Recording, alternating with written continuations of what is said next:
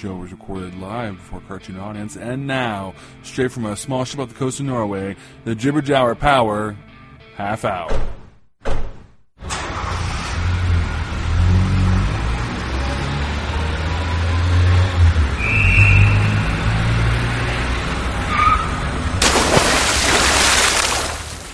Hey, and welcome to the first ever episode of the Jibber Jabber Power Half Hour. I'm Mary. And I'm James, and our show is about whatever we want to talk about at the moment, from pop culture to science to Final Fantasy. We have structure, we promise.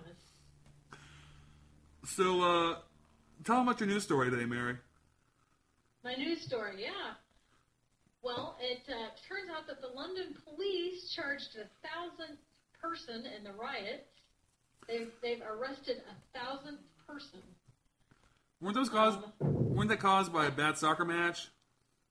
No, it was not a soccer match. Isn't everything in London happening because of a soccer match?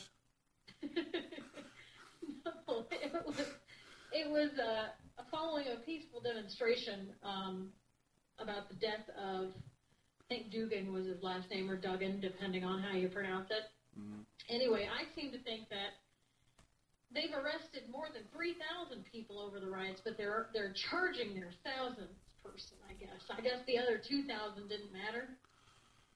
Well, no one cares about the other two thirds of them. You know, they just got to get that that that that rate up, so people think they did something. right?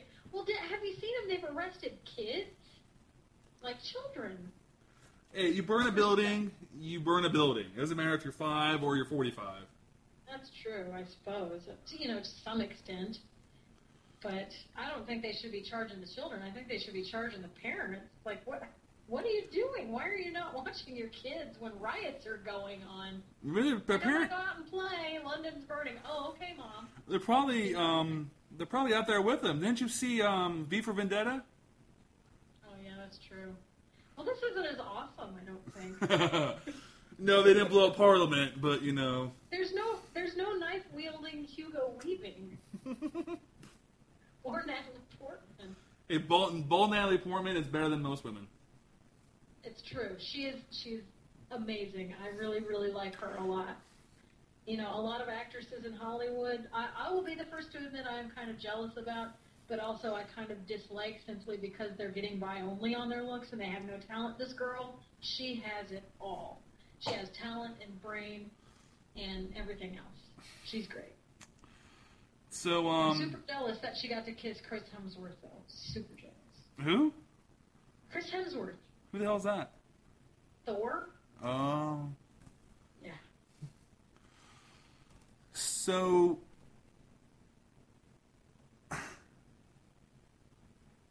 We we have degraded.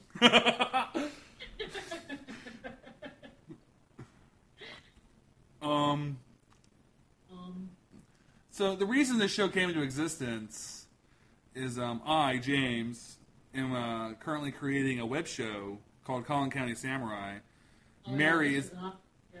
Mary is my uh, my producer. Woohoo! and uh, we thought it'd be a good chance to uh, get us out there and get, get people talking about it.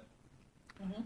But uh, you know, in reality, we, we just like you know people hearing our voices and thinking we're cool. Really, it came about that James bought this microphone. And he wanted something else to do with it. So we were like, "Hey, what about a podcast?" Okay, yeah, sure, good idea. It is a good idea. This is great. Because, cause, I mean, that's that's the American way. It's like you don't feel like you're getting your full money's worth unless you use the crap out of it, right? That's very true. it's the same with food. You don't feel like you're getting a bargain unless you're getting like a mega mega ton of food, Like you're getting a whole wheel of cheese. right? Like bring me the lot and don't skimp on the pate. oh, have you ever actually had pate? It's disgusting. It is. it is so gross. You know, there's something about mushed up goose, goose liver that is just disgusting. Whereas, you know, actual goose liver, Yeah. not so bad.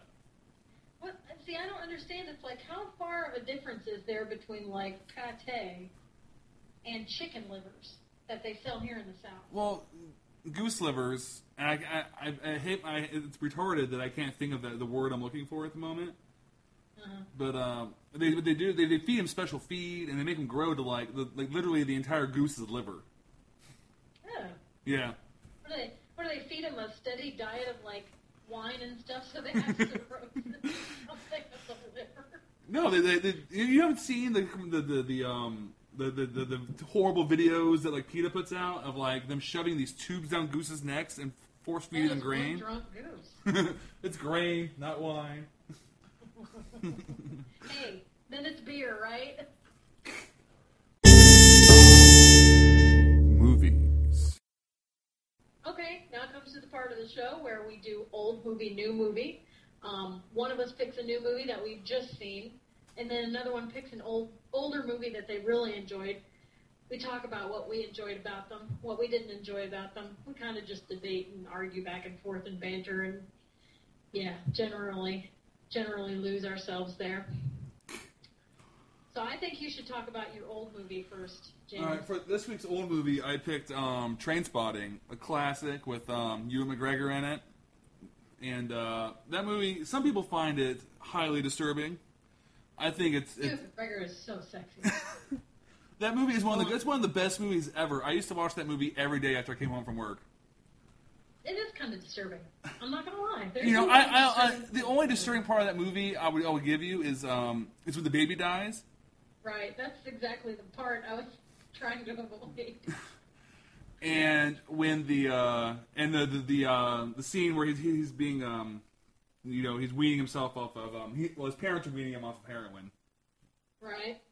and that's kind of disturbing because it's all like really flashy and the rest of the movie. I mean, the only character in there who's who's actually like you know disturbing is probably Big Be, Begsby Bigsby Begsby Begbie Bigsby. Begbie the the little guy who's uh who has a, a temper. Uh huh. Remember he, he like Well, little little guys always have tempers, though. when he smashed the glass in the guy's face and stuff. Oh, true. But uh, It's been it's been almost since that movie came out that I've seen it. So it's a great movie. But enough, but enough about that. What's your new movie? My new movie, I actually recently saw um, Captain America. Again, I'm a nerd. Live with it. Um, I really, I enjoyed myself. I took my aunt actually. She's like 65. It was, it was fun. We both had fun, popcorn, drinks, all of that. Um, I liked the idea. The the it was kind of set in this old, you know, World War II time, basically, following, you know, Captain America's um, cryogenics fleet, basically, and and coming back and all this other stuff. Well, the the styles and the ideas and and and everything behind it, like the people were just they were really great. Hugo Weaving's in the movie. He's always phenomenal in everything he's done. The main attraction of this movie, I'm not going. This is up, not up for negotiation. Is Tommy Lee Jones? He makes this movie. He really does. His character. Now he plays this kind of character a lot, but he's so good at it. There's a reason he makes so much money at what he does because he's so good at this kind of character. It's this kind of no nonsense, no smiling, smart talking. You know, I think he's a colonel or a major in the movie, but he just he really really he brings it together. The problem that I had with this movie though was that I felt like there were lots of different high points of the movie. Like I could not really tell when the major climax was happening. You know what I mean? Like Right. it was just like, oh, here's an exciting part, and then it kind of settles back down, and oh, here's another one, and it settles back down. And I mean, it just it got really tiresome after a while, and the movie is really long, so it made it feel even longer, in my opinion. I think the movie's like two hours and ten minutes or something like that. Oh my god, it's brutal. It, it really kind of was, you know, and sitting through it, especially with a full Dr. Pepper and, you know, your bladder's crying at you, um, it, it was one of those. And it's like with this, with this constant up and down, it felt, it felt ridiculously long. So, you know, that was, that was one of the problems I had with it. Otherwise, um, pretty good addition to the Avengers series, not as great as Thor or Iron Man. Iron Man was a close second to Thor in my opinion, but that's my opinion. Don't fight me for it. Don't mo- don't belittle Iron Man. I'm not going to. I liked it a lot. Iron Man is probably the best superhero movie ever made. That's not true. It's not true. I really liked Iron Man, but you know what? I like the old Batman movies too. The original Batman movies? Yeah, like you know, Batman, Batman Returns. Yes, I know what movies you're talking about. Oh, it was more of a shock than a uh, a question. you know, it was it, it was Tim Burton before Tim Burton was Tim Burton, if that makes sense. Like his, it was before his his genre got really cliche or or even genre. You know what I mean? You know, the first one was really good. I'll, I'll give you that, but it was no Yeah. Iron Man. You know, Iron Man was pretty awesome. I'm not gonna lie, but you know what, Thor, I have the soft spot for the Viking. You I to do. do. You and your Norsemen, Mary. I know. I I can't help it. I really, really can't. It's just how I do it. but anyway, definitely. Um, and then at the end of the movie, there's a trailer. There's a teaser trailer for the Avengers movie. It looks amazing. I'm so totally stoked for this movie. They've got everybody, all the original actors to play everybody in this movie. So they have um, Robert Downey Jr. for Iron Man. They have Chris Hemsworth for Thor. They have the guy who played Captain America, whose name escapes me. Chris. Evans. He's hot too. And then they have um, Scarlett Johansson playing uh, what was her name, Black Widow. Black Widow. Yeah, it's just it's yeah. I'm so excited about this movie. Like I wanted to jump out of my seat. I was my aunt Stephanie was yeah, laughing at me when we saw it. She was like, "Yeah, I can't believe you." I was like, "I can't help it. That's what I like." Yeah, I know. I, I know. I'm gonna I'm gonna dress up. We're gonna do we're gonna do it. I'm gonna borrow the, the helmet and the, the hammer that I gave to my nephew, um, that I originally wore to Thor, and I'm gonna dress up and it's gonna be awesome. You're a mighty, mighty dork, Mary. Mighty, mighty dork. Shut up. I am proud of my dorkdom.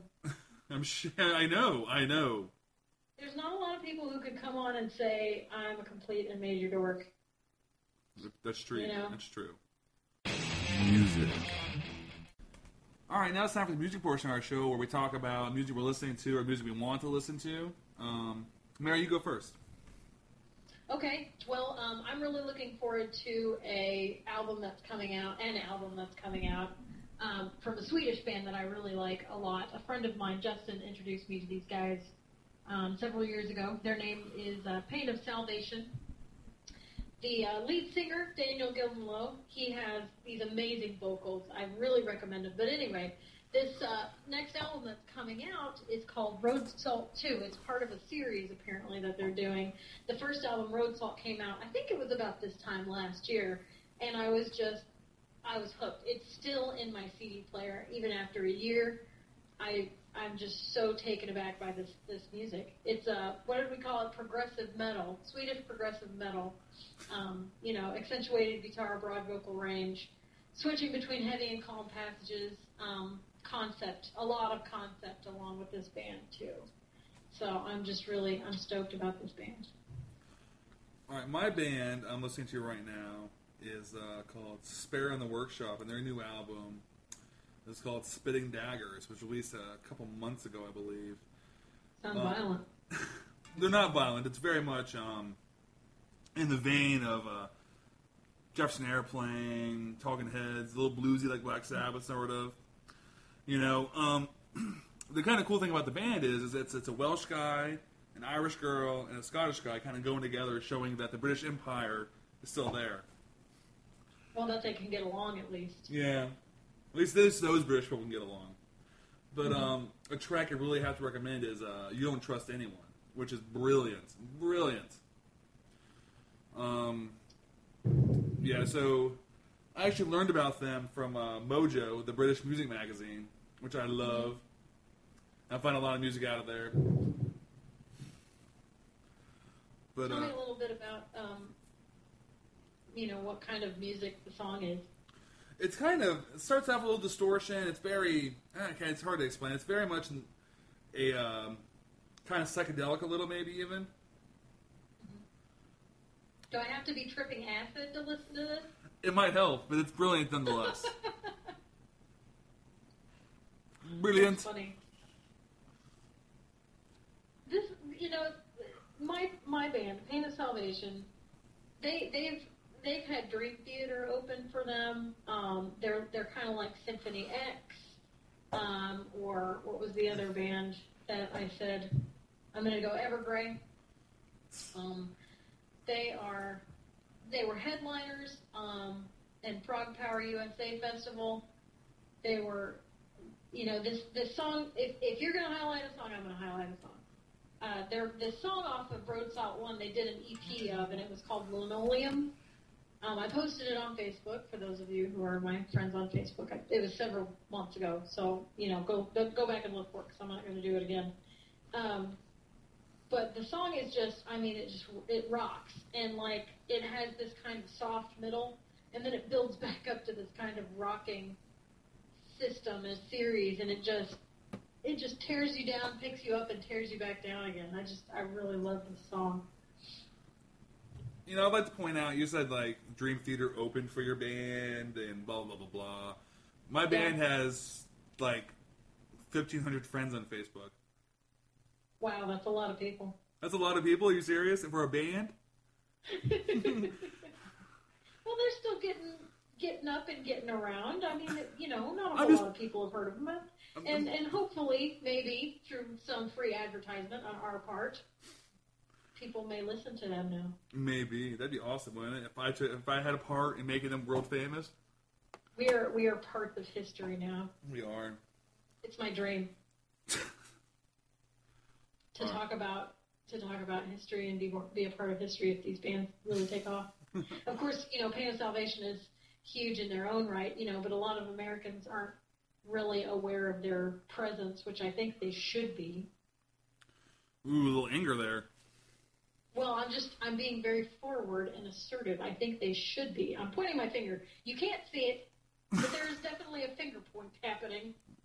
but yeah, I mean Dan, Daniel Gildenlow, his again, I'm just gonna emphasize his vocals are phenomenal. I everybody I've introduced to this band or everybody who has heard this band have all said the same thing that his vocals are like nothing else that anyone has ever heard. He can go from high to low to soft to loud to gritty and and raucous to to soft and, and gentle and sweet. I mean, it's just The point.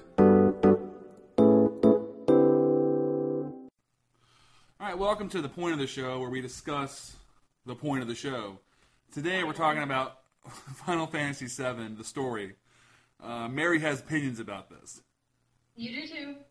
You could you, tell us what you think, Mary. I think I think Final Fantasy VII was one of the best written video games in history. Liar. I'm not a liar. That is my opinion. Oh my god. I feel like I feel like Final Fantasy is actually one of the best written stories ever. I hated that So game. Gripping. I hated that game so much. Why? Two reasons. A, the story, I, it never took off with me. I never, I was like, eh. And B, I, I, I never get past the graphics of the game. Okay, the the graphics of the game, you there are no graphics in books. That's true. It makes it much more, much easier to like really vis- visualize it for yourself. Books were the first text-based game, especially those pick-your-own-adventure ones. I love those Fun. games. Not, but the Final Fantasy VII. I mean, the whole Aeris dying thing, and like it's like people are all shocked and upset about this. But you know, it's really kind of you know trivial because it, it doesn't have really an effect on the game. Yeah, it does. It does not. It has a giant effect on the game. What? It's not so much on the game as it is on the player.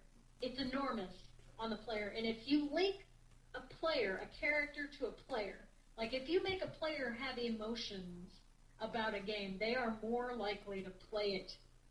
They're more likely to get through it and survive. Don't you think so?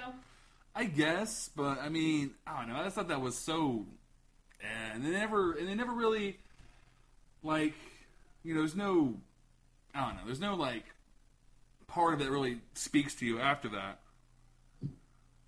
I don't know. You know, it, there is this like point of. And now, granted, it's been several years since I've played the game, so it's kind of hard for me to remember a lot of it. But it seemed like, you know, after she she died, there was this kind of new re- reemergence of this goal, you know, that they had been on. and then you know, because but right before that, Aeris was gone for a long time. Like you were trying to chase her down in the city of the ancients, Right. you know, and you finally find her, and then this this crap happens like in this water temple area, and you fight Jenova and and all that. Um, but it seemed like after that they had this kind of okay, now we have a goal. They've struck it struck so close to home. You know, Aeris is gone. This, that, and the other. And then it kind of broadens a little bit, and they get other characters or, or whatever you know have you. Right. Um, but you know, I thought it was I. It is kind of useless. I'm going to be honest with you. The death was a little useless. Um, but it but it had a point. I But, guess. like- I mean, Final Fantasy VI had a much better story. you know, Final Fantasy VI's story was fantastic. It was very good. And Um, go on. I was just gonna say it was one. It was one of the first games that I really connected to, in inwardly. You know, like emotionally connected to. I didn't cry or anything, but it was a very good game. It was very well done. You know, it was like, oh, I think I'm close to the end, and then the end of the world happens, and Yeah. then you have to keep going. It was so awesome. This post-apocalyptic idea was so fresh still. You know, and then you had to go regather everyone. Yeah. I mean, that was kind of like some people saw that as a pain in the ass, like, oh man, I have to do this crap again. Some people were like, that is so awesome. That- because no other game had really done that before. That was a great story. I mean, everything kind of flowed, and the way everything worked together in the in the, in the game, it really made it work. But you know what? The best story SquareSoft ever did, What's that? Xenogears. Xenogears? Xenogears, yes. You know, Indubitably. Xenogears was pretty good. I'm not gonna lie. But you know, another really good one that they did, Chrono Trigger. Chrono Trigger. You know, I liked Chrono Cross a lot more than I liked Chrono Trigger. You know, Chrono Cross, I, I played. I almost beat it, but you know, I was so lost in that game a lot of the time. There was so much going on and so many options that I think it was so difficult to really have any kind of clear path or structure, which, on one hand, can be very frustrating, very annoying, you know, it makes you not want to play. But on the other hand, it leaves it so open that there's so many cool things that you could do that each each time you play it is a unique experience. It's you a know? it's a And I see the point there. it's a great game, and there's so many. There's a bunch of tie-ins with um with with with, with Chrono Trigger as well. There are, yeah, there are. Uh huh. No, no spoilers now. but yeah, there are. Because these games are Not like you spoiled the last game. You can't even get Final Fantasy VII. I saw it at um, a, a um, what's that place called? Half Price Books the other day. Still selling is used for forty bucks. Yeah, I know. They don't even make it anymore. But here's the deal. I, I have downloaded a ROM and an emulator even just onto my phone. I have the original discs, so I'm allowed to do this. piracy. Pirate. but I have it on my phone. I have it on my computer as well. You still can play it. You know, it is still optional. But I definitely recommend it if anybody is going into the gaming industry or plans on it, and they're they're younger and they're looking for the classics, kind of like you know how how um, school will teach you Shakespeare and Yeats and you know Descartes and all of these different things. It's like go for go for Final Fantasy games, definitely. I mean that whole genre right there. There are so many things that tie the games together so many constants, but the the variables in each game, the story in each game are so different. You know, it's like they're the constants are there, but they never change the story at all. If that makes sense. Like the presence of cho- chocobos or chocobos, depending on how you want to say it. Right. Um, they're they're in almost every Final Fantasy. But Right. do they really change the story at all? Do they really link all of the Final Fantasy games together, um, story wise? Not really. or the But they're always there. They're they're clearly Final Fantasy. Right. Like the Moogles. Yeah, like the Moogles, exactly. Or or some of the some of the uh, summon Yeah. stuff. Do you think the know. games would have been better if there had been a tie-in between the games? You know, I don't think so. To be honest with you, because look at how Final Fantasy X2 ended up. I mean, seriously. Um, I'm, I never It- played it. It was Pretty Pretty Princess Dress Me Up. It was awful. The diehard fans, they were like, yeah, I played it, I finished it, I regret it to this day. it was that bad. Because they were like, I have to finish the titles. Well, good for you. Yay. I didn't play it. That's crazy. I mean, I mean, I, I, stopped, I stopped playing after um, Final Fantasy VIII, which I thought was pretty good. Eight was cool. It I- was very different. I especially, didn't, didn't do the usual thing. I know? especially enjoyed the uh, the draw system. I think I'm the only one in the world who liked that, but I thought no, that was pretty cool. true. I think I thought that was pretty cool. Yeah, Doug likes it. You know, Dougal. Pop culture. I was reading today on the interweb about a death threat against our favorite Gap Tooth late night show host, uh, David Letterman. Apparently, a, uh, an Al Qaeda militant saw him making fun of the death of a uh, of another militant, we will call him, um, during a uh, air raid in Pakistan, and he took offense to it. This they said he called for the United States Muslims to cut, cut out his tongue to shut up this Jew. But I take it to David Letterman all the time, but you don't see me threatening him about it. the key part of that statement, though, is David Letterman, not a Jew. Oh, man. He must have had some poo on his face, as it were, after when the militant heard about this. Egg on his face, you mean? Poo, egg, whatever. Science and history. Okay, so here comes the part of the show where we do a little bit of science and history. It's either going to be science or history or science and history. It's pretty cool. Ooh. Anyway, yeah, I know. Anyway, so I heard about this uh, find they they did. Um, they were excavating in the northern Ural Mountains. Um, archaeologists have discovered Mousterian stone tools and butchered mammoth bones, which are associated with Neanderthals in Europe. Um, but the artifacts are dated to 28,500 years ago, which is about 8,000 years after Neanderthals are thought to have disappeared. Um, it suggests that some mastered living in cold environments and held on long after modern humans had usurped the rest of their range. I think that's an incredibly interesting find, to be honest with you. Really? Um. So the Neanderthals moved into the uh, the Ural Mountains and uh, developed tools, made mink fur coats, were di- big diamonds. Did you did you call him the Earl Mountain? I did. the my name is Earl Mountain. That's what they're called. They're in Georgia. they just have a big mustache on.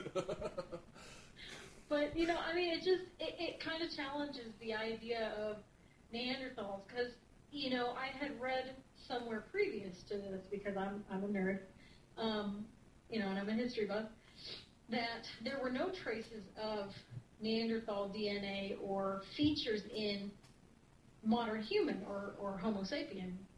But you know, it makes me wonder if if it's entirely possible that we just haven't found it yet. So you're saying that uh, some um, uh, some humans, you're wondering if they got busy with the Neanderthals? Hey, you know what? I've I'm not saying anything, but I've met some pretty pretty hairy guys before. And But- and I'm telling you, some of the intelligence quotients of these people are pretty crazy. But didn't, the, didn't Neanderthals have heads the size of basketballs?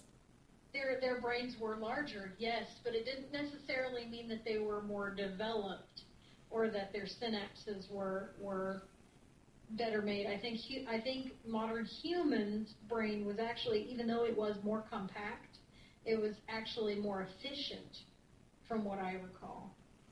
Hmm. So we're better. Go humans! Go humans! Yay! Woo! YouTube. Okay, here comes a bit where I plug shamelessly a YouTube channel favorite of mine.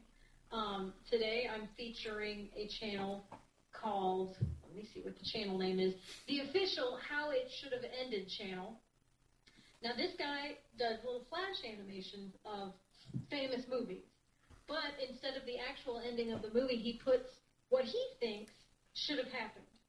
Now, the the theory is is that you know he kind of just puts his own opinion on there. Well, they turn out to be fantastically hilarious. I mean, just so great. Especially the Superman one. Um, Batman is in it. It's the it's the best. I mean, you should really just check it out sometime. Um, the one of the most recent ones he did was how 300 should have ended. Um, he did how Thor should have ended. That one was a personal favorite of mine. Don't forget Um, Iron Man. and, and quite a few other things. What? So don't forget Iron Man. Oh yeah, Iron Man. That's the best one. Iron Man. Anyway, oh, and then he did another one that was that you should really check out. Um, Braveheart. How Braveheart should have ended. He does a lot of really great ones. So I definitely suggest him. If I could shamelessly plug him, I will. I hope he doesn't think um, I'm trying to harm him or defame him in any way. Um, the guy who does it. I don't know if it's a team or if it's just the one guy, but he's apparently been on YouTube since 2005 and he does really well. Apparently, his name is Daniel Baxter, um, and he's very talented. So, if he if he gets angry at me for plugging him, I'm sorry, Daniel. I like you a lot. Ooh. I know. Mary He's got a Daniel. top voice. I'm not gonna lie. I'm not gonna lie. I do like his voices that he does, especially when he does Batman. That's pretty hot. That's funny. I know. I know. Should I sing the uh should I, should I sing the uh the the song? The song. Yeah. Mary and Daniel sitting in a tree. K I S S I N G. First came love, then came marriage. Then came baby Iron Man in a baby carriage. All right. Woo! You know, he would, he would kill me if I were his mother. you came home with how many women? Yeah. You know what? I'm I'm cool with that. I will I will put him up for adoption, or I will leave him with his dad. I don't know if I can handle a Tony Stark at this point in my life. but he's so cool. He's so cool. You know, Tony Stark is really cool, but you know, one of the fa- the fact of the matter is, is that if Tony Stark didn't have any money, he would be like every other douchebag ever. True. But the fact that he has money and that he can create these things that he imagines, he's awesome. Uh, But take away take away that, take away his money, and he's a douchebag. you're very right. Plain, You're very plain and correct. simple. Yes. Yeah, I'm right. I know I'm right. I've dated a lot of douchebags. It's time to say goodbye. All right, now it's time to wrap it up. This has been the first edition of the Jibber Jabber Power Half Hour. Um, just want to point out that uh, everyone should visit idealrebel.com, www.idealrebel. Check out the uh, check out the show. Check out my Kickstarter account. This is James. and this is Mary. Have a good day. Good night. We still recording? Where's my beer? Ah, I got smoke in my eye.